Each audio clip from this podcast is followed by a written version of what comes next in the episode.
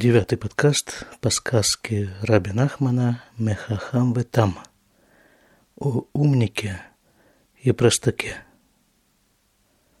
Я кратко напомню, о чем мы с вами говорим уже девять подкастов. Не сюжетно, а общий смысл.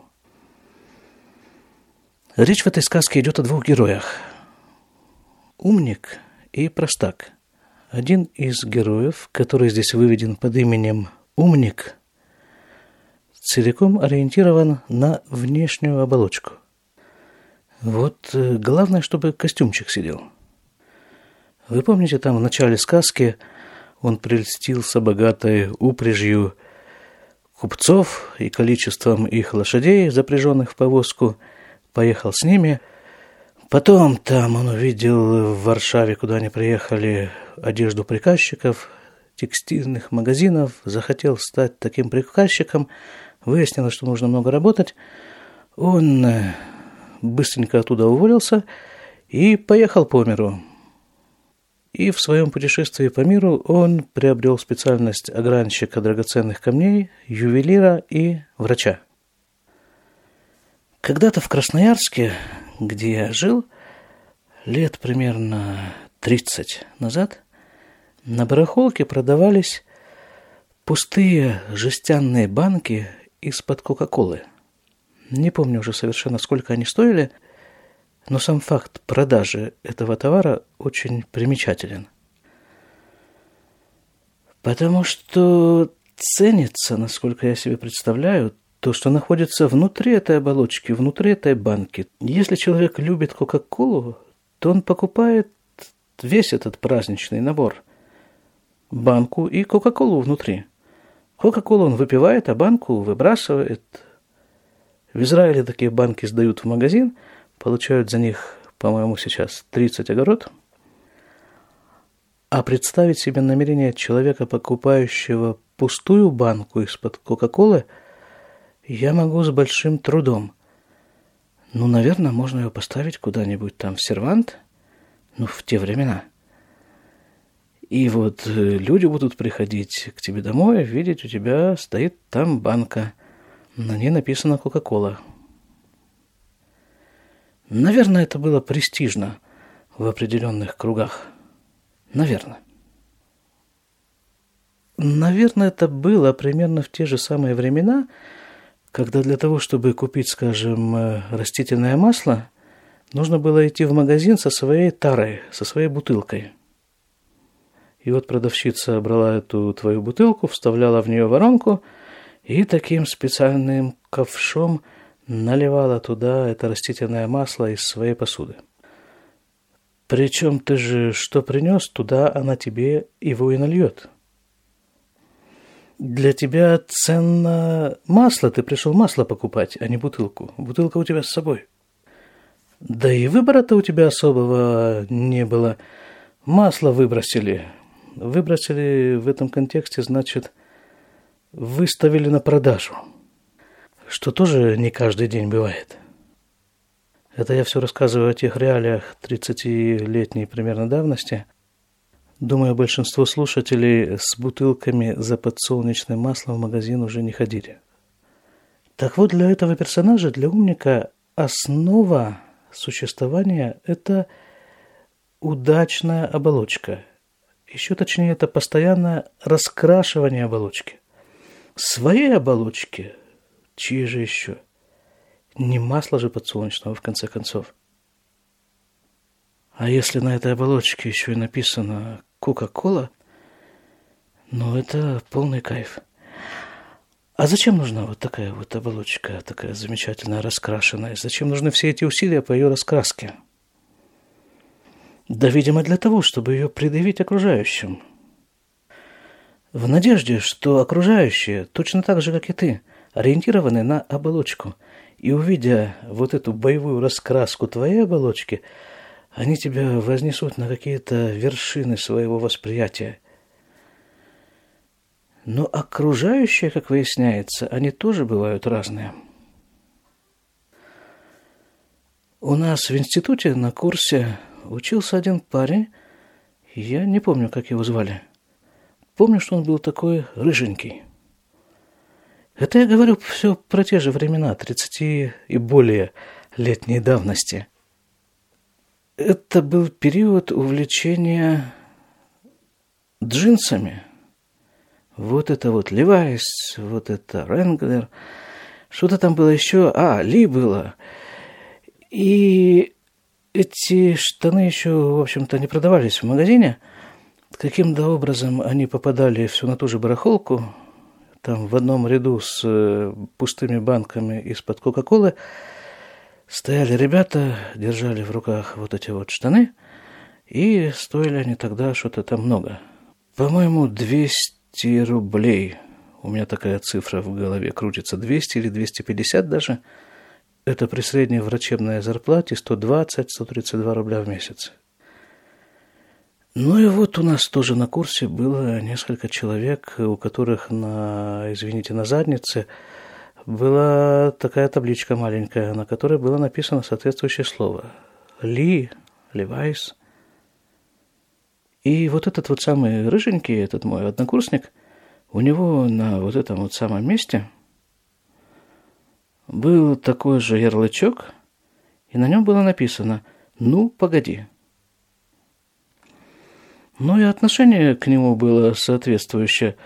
Это что у тебя там, вот там вот написано? А он говорил, что вот за те деньги, за которые вы покупаете одну пару Levi's, я могу купить 20, ну погоди. А штаны они есть штаны, какая разница, что на них написано. И вот этот вот мой рыженький однокурсник выводит нас в данном случае на второго персонажа этой сказки, простака. Помните, в прошлый раз мы с вами читали сцену разговора простака с э, соседями, с горожанами. Так вот, беседа с этим моим рыжим однокурсником очень сильно напоминает ту сцену. Потому что простак, не знаю, насколько он был рыжий, во всяком случае, он был, видимо, рыжий в глазах окружающих. Он целиком ориентирован на внутреннее содержание происходящего. А поскольку это основа, то какая разница, какие внешние атрибуты она принимает в каждом конкретном случае? Как мы видели на примере с одеждой – с той одеждой, которую одевает простак. У них с женой была на двоих одна простецкая даха. И когда простаку это было необходимо, он одевал эту даху, и она в его глазах приобретала вид соответствующей ситуации.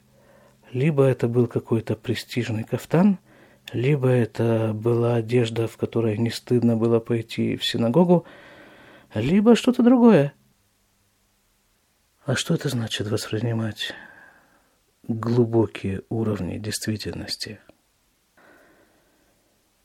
И что это значит, что главное – это не оболочка, а внутреннее содержание? В чем выражено это внутреннее содержание? Да в том, что человек достаточно отчетливо представляет себе – кто стоит за этой оболочкой, которую мы часто и называем действительность? А там Бог. Но первое, что бросается человеку в глаза, как правило, это именно оболочка. И иногда она настолько отвлекает внимание человека, что он вязнет в ней и не хочет двигаться глубже – и здесь возникает примерно вот та ситуация, как с этими банками из-под Кока-Колы. Либо ты берешь ту оболочку, которая у тебя есть, и несешь в соответствующее место, чтобы соответствующая продавщица или кто там ответственный за это наполнение, чтобы он наполнил тебе твою оболочку, ту оболочку, которая у тебя есть, нужным тебе содержимым – или в другом варианте, пойти на рынок и купить красивую пустую жестянку. Вот это в самых общих чертах основная линия этой сказки. Дело только в том, что в каждом человеке есть оба этих персонажа. Есть хахам, умник, и есть там простак. И человек выбирает, кем ему быть, одним или другим. В этой сказке Рабин Ахман для большей наглядности разделил этих двух персонажей и наделил каждого из них собственной индивидуальностью. А по сюжету мы остановились в том месте, где Хахам в определенный момент решил вернуться в тот городок, в котором они вместе с его другом детства простаком родились и выросли. Цель его возвращения, как мы помним, показать односельчанам, во что превратился вот тот простой, смышленый парнишка, которым они его когда-то знали. А превратился он еще раз в грандиозную фигуру по всем понятиям. Он же ювелир, он же огранщик драгоценных камней, и он же врач. Продолжим. Бетох кахнасе рааш. И сделался большой шум. Шахахама наль носеа ува лекан бигдуля вехахма что вот тот самый мудрец приезжает во всем своем величии, мудрости и великолепии. Пронесся слух в этом городе, приезжает вот этот самый, вот тот самый, вот знаете того, помните того, который был тогда совсем никто, а сейчас он, видите, Вераться там Гамкен, Ликрато, Бессимха Гдуля. И побежал простак тоже навстречу к нему с колоссальной радостью. Вая умерли что? И говорил он своей жене, «Телли Магер Аюпа, дай мне скорее юпа, это какая-то престижная, видимо, одежда, что-то на уровне дубленки 30-летней давности». Я сейчас просто не знаю, какие в России реалии и что там является престижным. Но предполагаю, что время пустых жестяных банок из-под Кока-Колы еще не совсем прошло. Элех лекрат хавери, ядиди ото. Пойду-ка я, это хам говорит, это этот самый простак говорит своей жене, что приезжает мой друг, я пойду его встречать. Вынатналю пельц, а она дает ему тот же самый пельц, эту, эту даху, которая у них есть единственное на двоих. Вая рацли кроту, и он бежит ему навстречу. Вахахам, а я носе бы эглет савбик дула. А мудрец, он ехал э, в карете во всем величии. Ували круто а тамазе ваяшо эль бишламо. Беава, Бисимха, ахи хавиви. И вот этот простак в этой облезлой дахе бежит к нему навстречу и спрашивает его о его здоровье со всей любовью и радостью.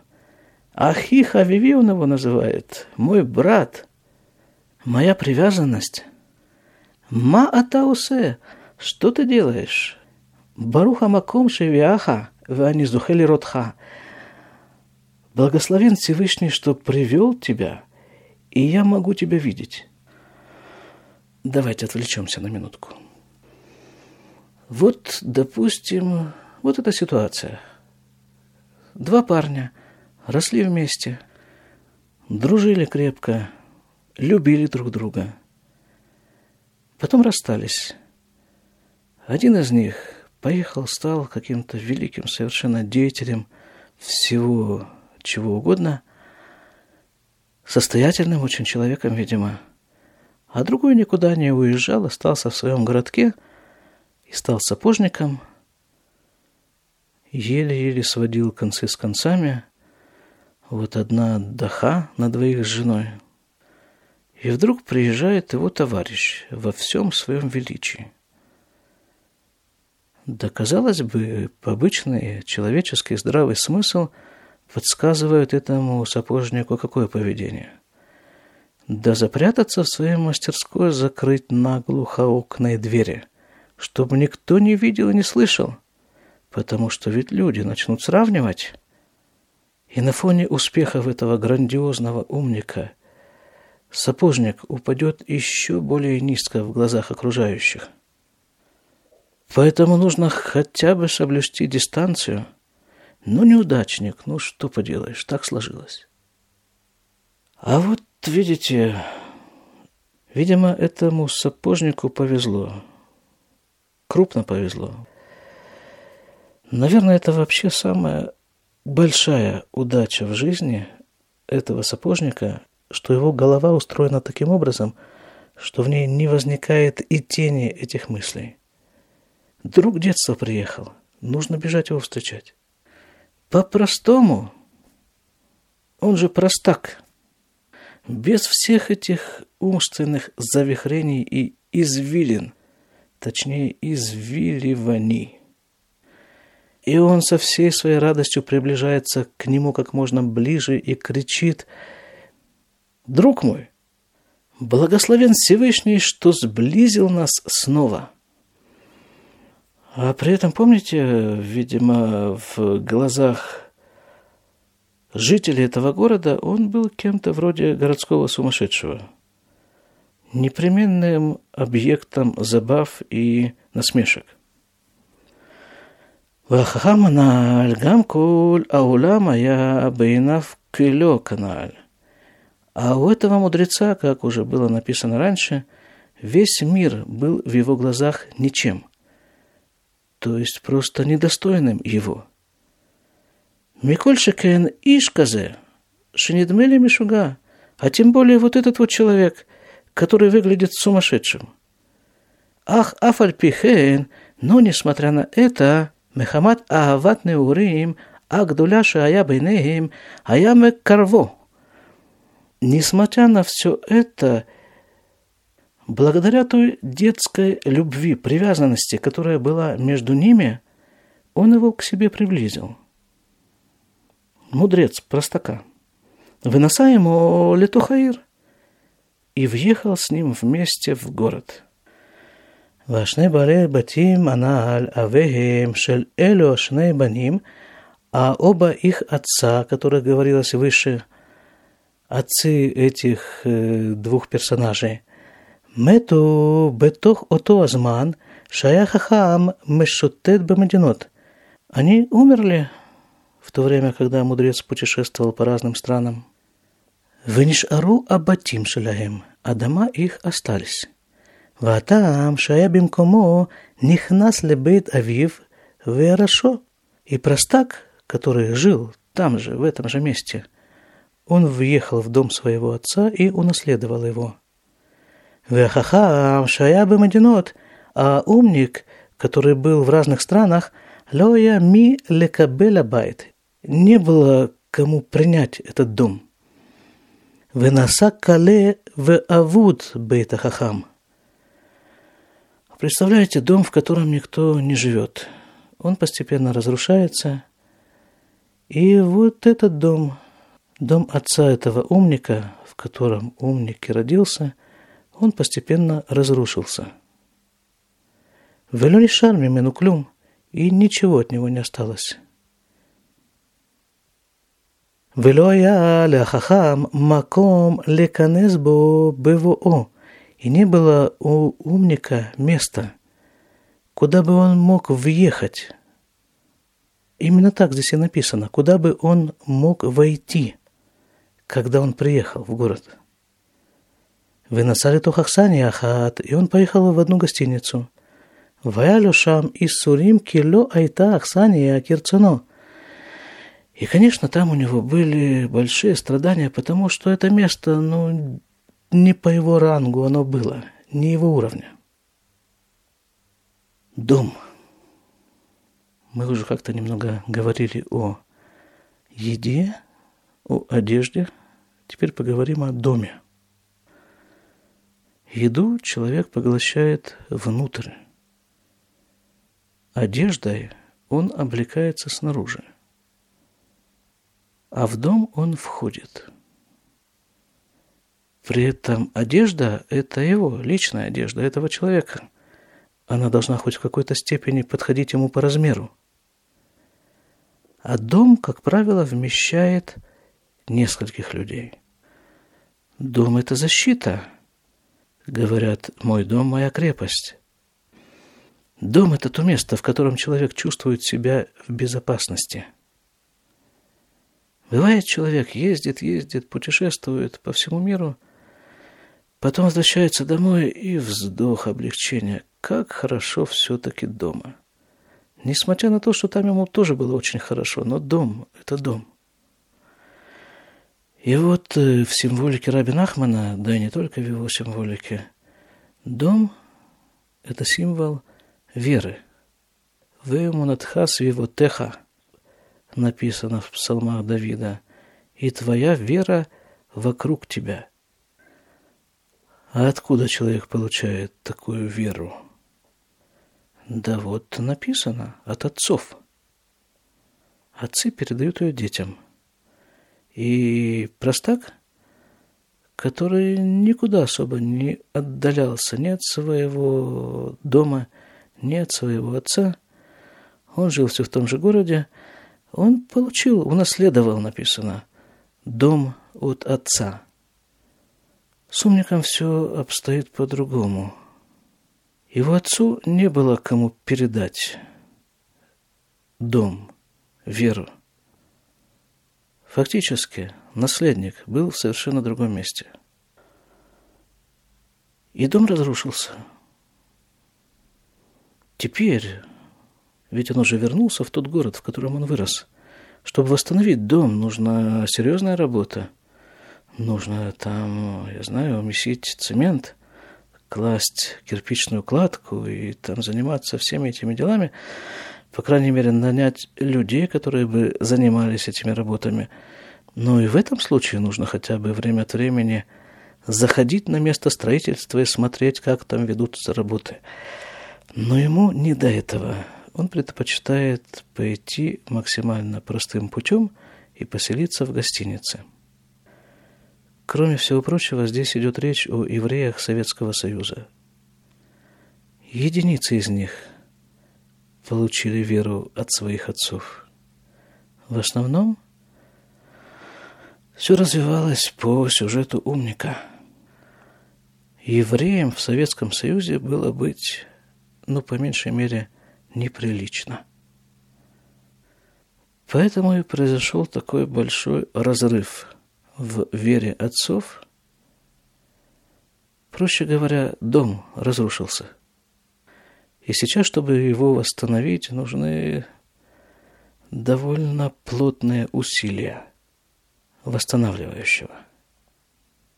А можно поселиться в гостинице. О чем идет речь на духовном уровне? примкнуть к другой вере. Ведь постоянно на вершину, скажем, даже моды всплывает какая-то, какое-то духовное направление. Не буддизм, так кришнаизм, не то, так другое.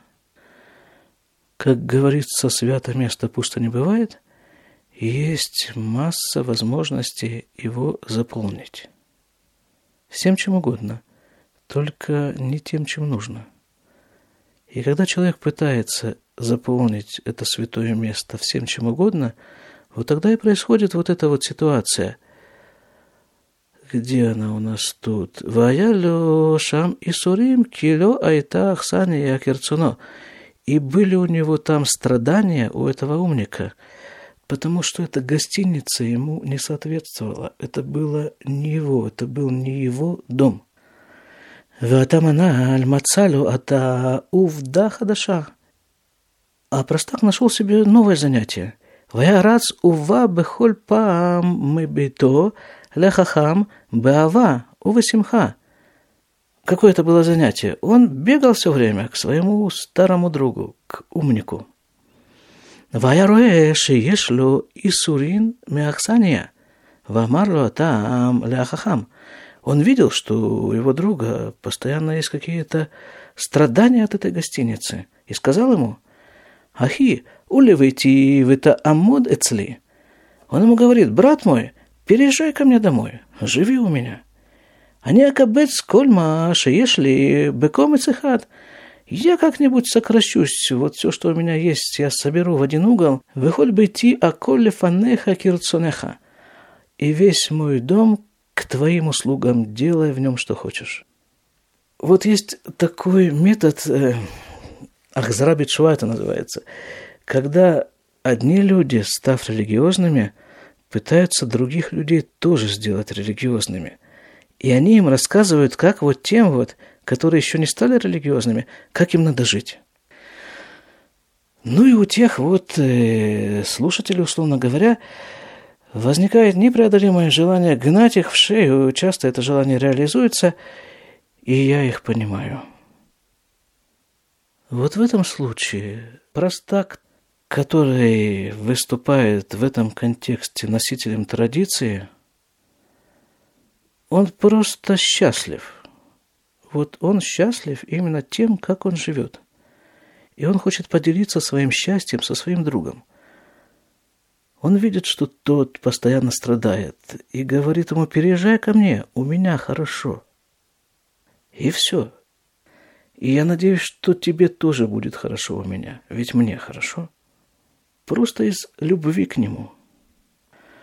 וישר בעיני החכם ונכנס לביתו ועמד אצלו. Это предложение понравилось умнику. И он переехал в дом к простаку и поселился у него. Прервемся здесь. Всего вам самого-самого-самого хорошего. И самого-самого-самого простого. Иногда у Рабинахмана встречается такое определение, может быть, даже обращение как Всевышнему «Апашут идбарах шмо». Это можно перевести по-разному. Можно перевести таким образом. Простой, благословенно его имя. До свидания.